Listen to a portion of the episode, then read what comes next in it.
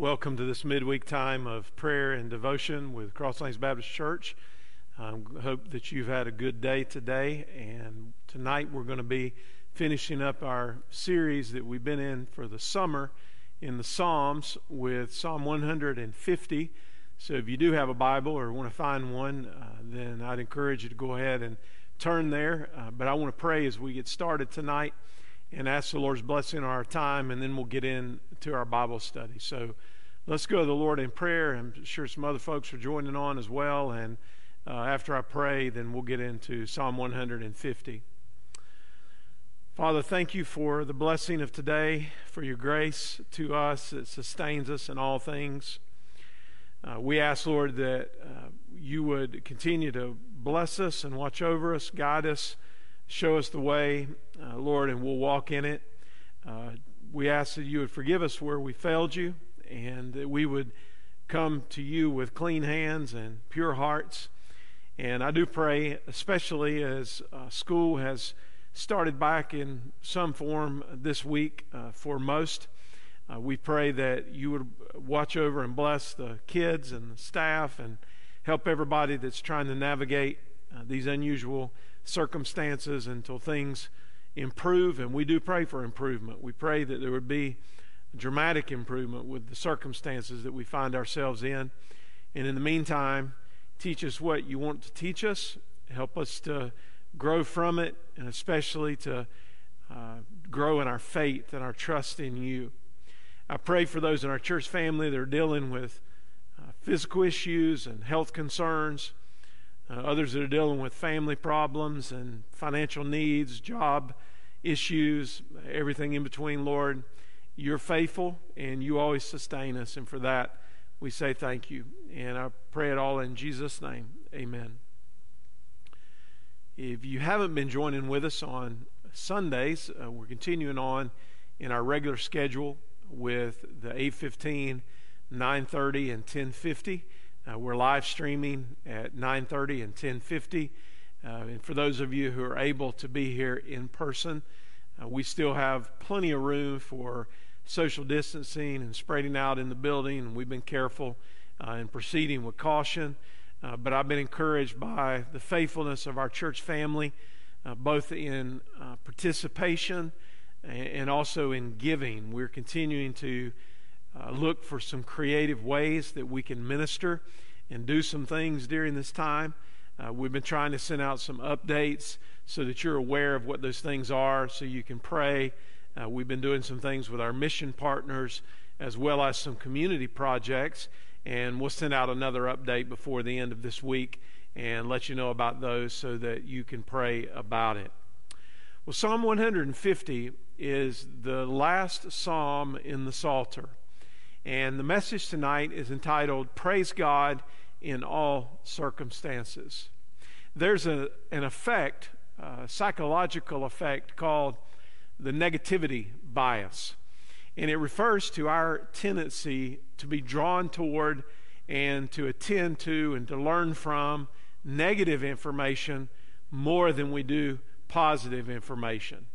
That can be to our own detriment if we're not careful because it draws us toward a glass is half empty kind of thinking, and it makes us negative more than we should be at times. But it basically has to do with how we process both negative circumstances and positive circumstances in our world. And even we, when we perceive a day to have been a good day, for example, if we have one bad thing happen that stands out in particular, that's what we tend to focus on. And maybe you struggle with that yourself. Maybe you've developed a negative and pessimistic mindset toward life, and that's certainly not how God wants us to live. So, what is the solution for that? Well, the power of positive thinking is not the answer. Uh, that just masks the symptoms, so to speak. And also, simply looking on the bright side is not enough. Uh, that's a humanistic approach, that's a people centered approach. The biblical solution is to develop a God centered way of thinking that changes our outlook and helps us not to deny reality or to ignore our problems, but instead to learn to praise God as the solution to our problems. Now, as we arrive at the end of the Psalms, we're reminded that each of the last five Psalms, from 146 to 150, begins and ends with the words, Praise the Lord, or depending on how it might be translated, Hallelujah. This last psalm serves as a grand finale of praise. And in it, we are instructed 13 times in six short verses to praise the Lord. And I think the main idea is this God's Word instructs us to be a people of praise in all circumstances. God's Word instructs us to be a people of praise in all circumstances. So we're going to look at these short verses. There are only six here, uh, section by section, as we go along in these few minutes that we have together. The first uh, thought that I want to share with you is that we're to praise God everywhere. I pick up reading in verse 1.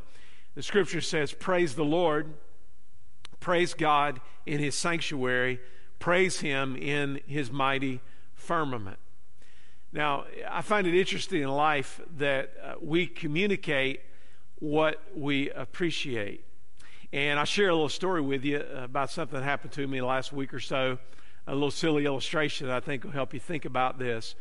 Uh, people are passionate about different things. And I was in a Sheetz here in Cross Lanes, and there was a delivery man there, and he was on his break. And uh, he was a big, tall, thin guy, uh, didn't look like he ate very much at all. But he's standing there and he asks the clerk at the desk for something specific. And then while the clerk goes and looks for it, he turns around and he looks at me. He says, Hey man, have you ever had this cheesecake that they get from the Cheesecake Factory? He said, It is the best stuff ever. He said, I absolutely love the Cheesecake Factory. He said, I get these things for my break and for my snack. So I sent that guy to go get me a supply of these little cheesecake bites. And he was so passionate about this little dessert that he was willing to turn around and talk to an absolute stranger about something that he appreciated. And I thought about it in that moment, uh, you know, are we that passionate about the things that matter to us? Are we passionate about the things of God? Do we communicate what we appreciate? The scripture references here God's sanctuary. That refers to the gathering of God's people and also his dwelling place. Psalm 100 and verse 4 says, Enter his gates with thanksgiving and his courts with praise. Now, in the Bible, we see a progression of the gathering of God's people for worship. Uh, we see the presence of God and the glory of God manifested in the tabernacle, and then in the temple, and then in us as the dwelling place of the Holy Spirit. In the tabernacle, it was a temporary place of worship that the Israelites built according to some very specific uh, construction uh, guidelines that God gave them, and it was to be used while they were wandering in the desert until God would use King Solomon to build the temple. The word tabernacle literally means a dwelling place. The tabernacle had an outer court. It was 75 feet wide by about 150 feet long. The whole tabernacle was. It had a 15 by 45 foot structure in the back. The court walls had linen curtains that were attached by bronze hooks, kind of to a series of pillars. The pillars were supported by these bronze sockets and they were held in place. The gate was always to be placed facing eastward, uh, and it had about uh, 30 feet of blue and purple and scarlet woven into a curtain of linen. And then the tent of meeting or the tabernacle was divided into two rooms the holy place where the table of showbread was, and the golden lampstand, and the altar of incense was, and then the Holy of Holies, or the most holy place where the Ark of the Covenant was. The rooms were separated by a veil. Now it's interesting that when they moved this tabernacle, whenever they were ready to move about in the desert on their wilderness journey, that it was fairly easy to take apart and to move. That's how God had instructed them to make it. Uh, the Ark of, of the Covenant was carried on the shoulders of the priest, and the rest of the, the tabernacle was carried on carts that were drawn by oxen. And the purpose of the tabernacle was to provide a place where the people could properly worship God. It was to be a sanctuary or a dwelling place, a gathering place for God's people to come and offer sacrifices and offerings and so on. When we got to the time of the temple, uh, the temple was constructed during the reign of Solomon in Jerusalem. Now, Solomon indicated, even in his prayer of dedication, that this temple was never intended to contain God because no building made with human hands can contain God. But King David had wanted to build one. You remember, God forbade him to do so because he was a man of war. Uh, but they prepared the materials and then they brought them to the building site to put them together. The temple was massive. The ceiling itself was some 180 feet long and 90 feet wide and 50 feet high. The highest point of the temple was about 20 stories high. And we know from history that the Babylonians uh, destroyed the temple 400 years in, and then 70 years later, another one was constructed, and then later was expanded upon. And again, just like the tabernacle, the temple uh, was to provide a place where God could be worshiped, His glory could be made known. It was a sanctuary and also a place of sacrifice and of offering. Now, when we come to the new covenant that was secured through the blood of Jesus and the power of His resurrection, God takes up permanent residence in the life of every believer in Jesus Christ. When you accept Jesus Christ as your Savior and Lord, the Holy Spirit gives you eternal life and the very life of God because he comes to dwell in you. Paul wrote in 1 Corinthians chapter 6 and verse 19 and 20, "Do you not know that your body is the temple of the Holy Spirit who is in you, whom you have from God, and that you are not your own?" For you are bought with a price, therefore glorify God in your body. Now, I think it's important as well, not just to note the context of the Holy Spirit indwelling us as the dwelling place, the sanctuary of God, but this also speaks to the importance of our living holy lives before God. And he was speaking there in that context in 1 Corinthians 6, particularly about sexual immorality. Now, unfortunately, many in the church today concern themselves very little with sexual immorality. In fact, sexual immorality, whether it be before marriage or uh, extra activity during marriage or anything that's outside of that union that God has brought together, is pretty much ignored and looked over, even in the modern church. We've lost a sense of holiness and we've also lost a sense of shame. But if we follow the biblical model and we understand that the Spirit of God lives in us, not only will we want to avoid sexual immorality, but we will want to live holy lives uh, empowered by the Spirit of God so that we can bring honor and glory to His name. Today, there's no tabernacle, there's no temple. Instead, we are the habitation of the Holy Spirit of God. And the purpose of our lives as the temple of God is to be the place where worship of God begins. Now, we gather together collectively as the church, uh, as we're able, because that's what God instructed us to do in His Word. Hebrews chapter 10, He told us not to forsake the assembling of ourselves together. Uh, that, in part, has been why this particular time that we're in right now has been so challenging, is that we, we sense that longing, we sense that emptiness when we're not able to gather as we know uh, we desire to as Christians. And we know that the Christian life was never intended to be solitary. We are a body. Uh, we're described as the flock of God, as the building of God. We're described as a family, as a holy nation. And when we come together, uh, we worship, we exercise our spiritual gifts. Uh, we know that we've passed from death to life.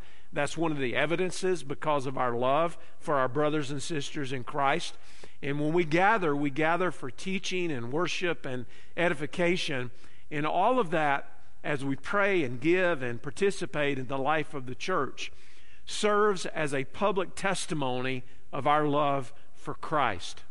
Now, as the psalmist tells us here, praise should be the priority of our lives and our priority as we gather for worship in the sanctuary of God and as the sanctuary of God.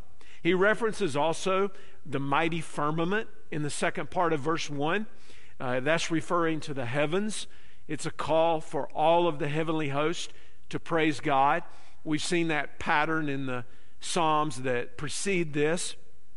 And we're to praise God everywhere. We're to praise Him on the earth, we're to praise Him in the heavens. God's glory fills the expanse of the heavens. And then that brings me to the second thought eh, from this psalm, and that is we're to praise God in all things. We're to praise God in all things. Look at verse 2. Praise him for his mighty acts, praise him according to his excellent greatness. Now, think about the mighty acts of God. Uh, we don't have time tonight uh, to survey the many mighty acts of God. In fact, we could spend all of eternity, and I think we will spend eternity reviewing those very things. But we should praise God for his mighty acts because God has done some great things. We can outline these in the Psalms. Psalm 22 is a messianic psalm, speaking of the messianic hope. Psalm 23 speaks of the Lord as our shepherd who provides our every need. Psalm 32 tells us that God is merciful towards sinners who are repentant, who recognize His holiness, their sinfulness, and God's provision. Psalm 57 reminds us that God is sufficient in a time of trial. We learn a lot about God and we learn a lot about ourselves. And then, even like Psalm 71 speaks of uh, God giving us grace uh, in our old age. Listen to what Psalm 77 and verse 11 and following says I will call to mind the deeds of the Lord, I will remember your wonders of old. I will meditate on all your work, and I will muse on your mighty deeds. Your way, O God, is holy. What God is so great as our God? You are the God who works wonders. You've displayed your might among the peoples. With your strong arm, you redeemed your people, the descendants of Jacob and Joseph. So, everything from creation to the deliverance of the Hebrew people out of Egypt, to the faithfulness of God to his people in the Old Testament, to the promise of the Messiah and delivering on that promise and the coming of the Messiah, all the way through the finished work of Jesus, focusing us forward all the way to eternity. Psalm 119, God has given us His Word to guide us. Psalm 139 tells us that God has formed us uh, even while we were in our mother's womb, and He ordained all of our lives. So I want you to think about all that God has done for you. He's given you life. If you've trusted in Jesus Christ, He's given you eternal life. He's faithfully sustained you. He has promised you a bright future and a certain hope and we are to praise him for his excellent greatness. Praise him for all he's done, and praise him for who he is. He is perfect, and he lacks nothing. Now, it's interesting if you look down through history, uh, historically, people used uh, the add on, uh, the great, to their name to designate their own greatness. Think about it Alexander the Great, uh, Peter the Great, Catherine the Great.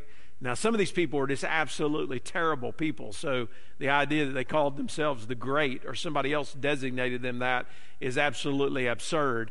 But the reality is, God alone is great.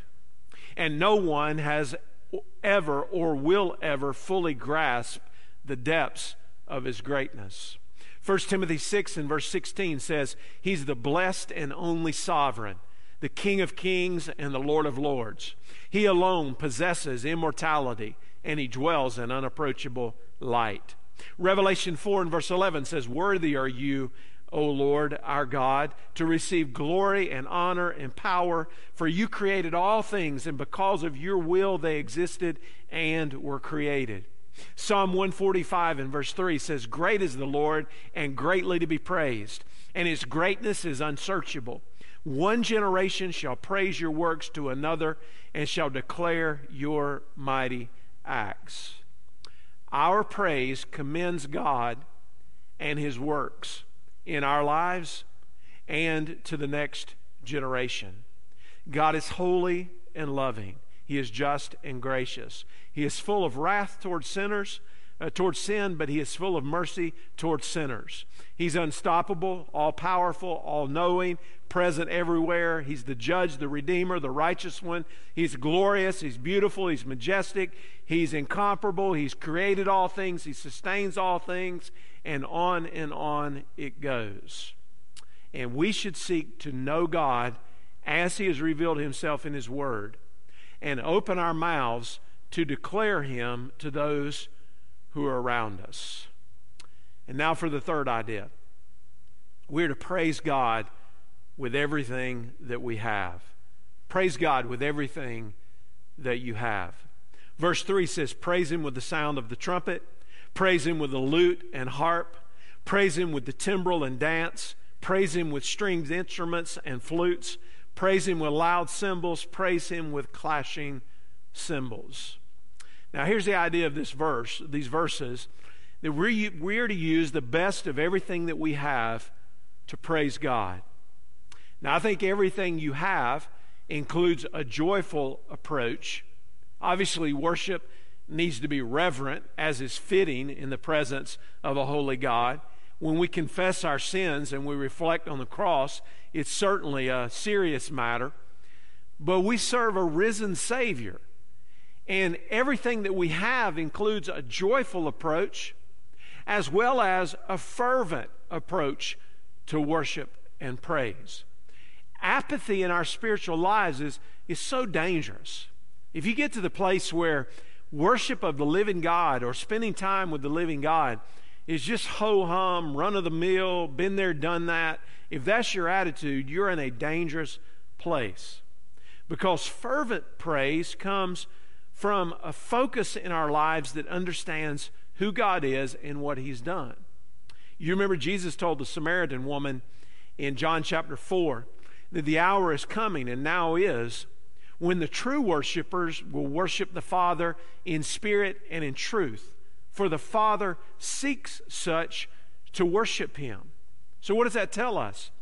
Worship and praise is a matter of the heart, it's empowered by the Spirit, and it's informed by the truth. Praise engages the whole heart. And unless there's a passion for God, there can be no worship in spirit. At the same time, worship must be in truth, meaning that it must be properly informed. Spirit without truth leads to a shallow, overly emotional experience. Truth without spirit can lead to a dry, passionless encounter. And I believe that the more we know God, the more in depth our worship will be.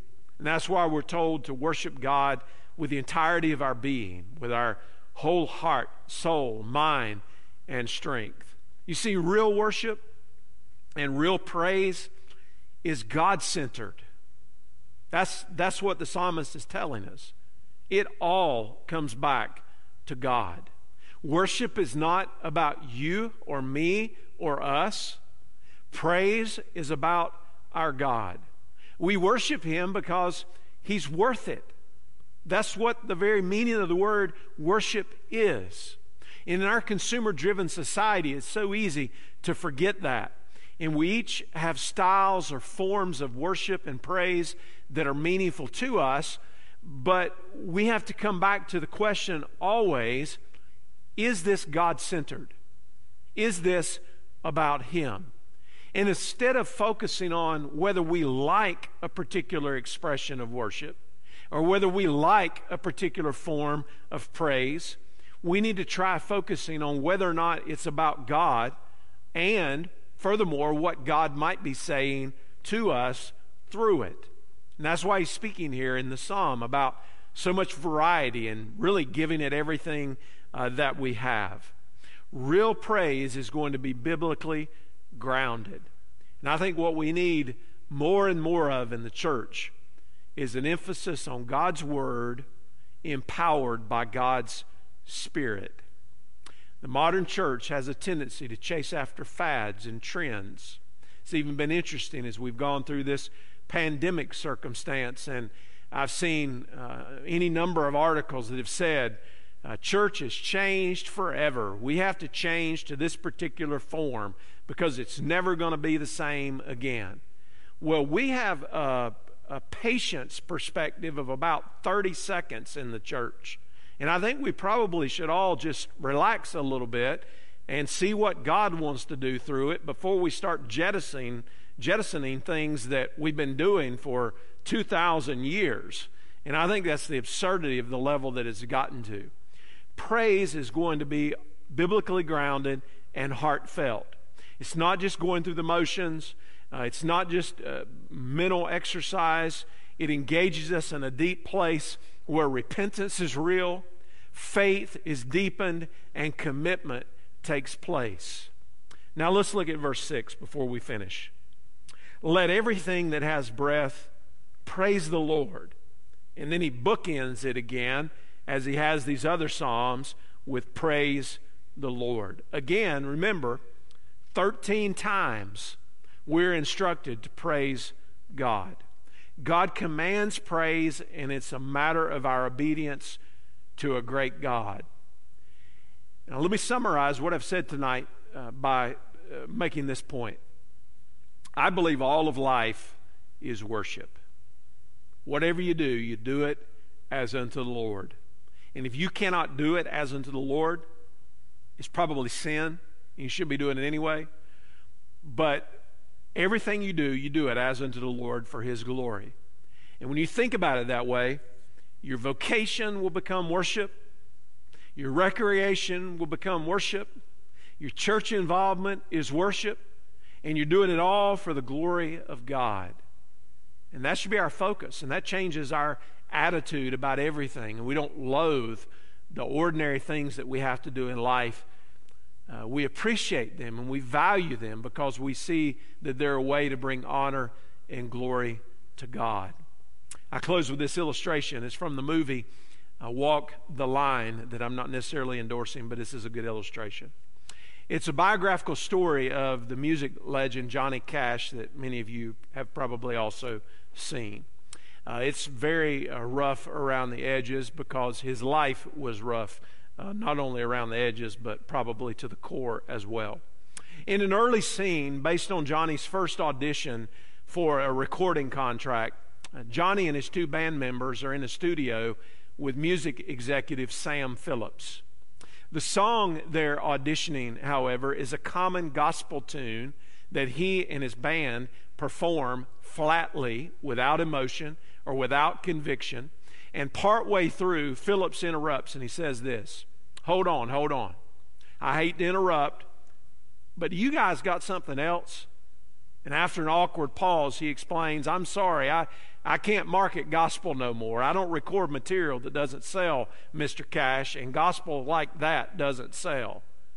And then Johnny asks this question Was it the gospel or the way I sing it?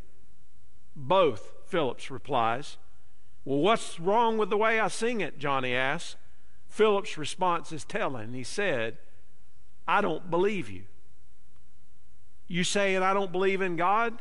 Johnny's friends attempt to get him to leave, but he pushes forward. He says, I want to understand. I mean, we come down here, we play for a minute, and he tells me I don't believe in God. And then Philip said, You know exactly what I'm telling you. We've already heard that song a hundred times just like that, just like how you sang it.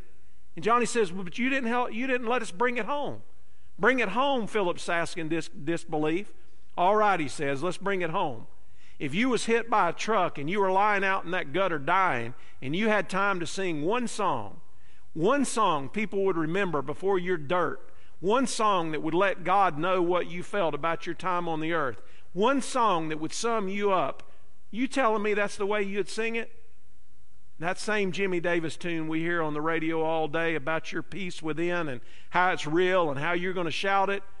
Or would you sing something different, something real? Because I'm telling you right now, That's the kind of song people want to hear. And he referred to it as a song that saves people. Now, let me just ask you this question What kind of song are you singing of praise in your life? I'm not talking about an actual song, but what kind of message is your life singing? Do people believe it? Are you passionate about it?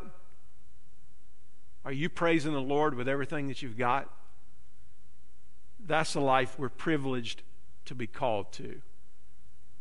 Sing the worship of your life like you mean it. Worship in spirit and in truth. Let's pray together. Father, thank you for this time that we've spent in the Psalms during these summer weeks and now into September. We're grateful that uh, we've gotten a better uh, perspective of who you are and who we're supposed to be in you. Father, we've all fallen into the apathy trap from time to time and been complacent about our worship, and our lives uh, at times have not been sung like we meant it. And I just ask that you would forgive us of that. Help us to be fervent in the way that we praise and the way that we live. And because of that, that people would be drawn to you and want to know more about you, and that we would be bold enough to share a verbal witness about the death, burial, and resurrection of Jesus Christ, our eternal hope. And I pray it all in Jesus' name. Amen. Thank you for joining with us again. I look forward to seeing many of you on Sunday. And if I don't see you in person, I'll see you online. And I hope you have a blessed remainder of your week.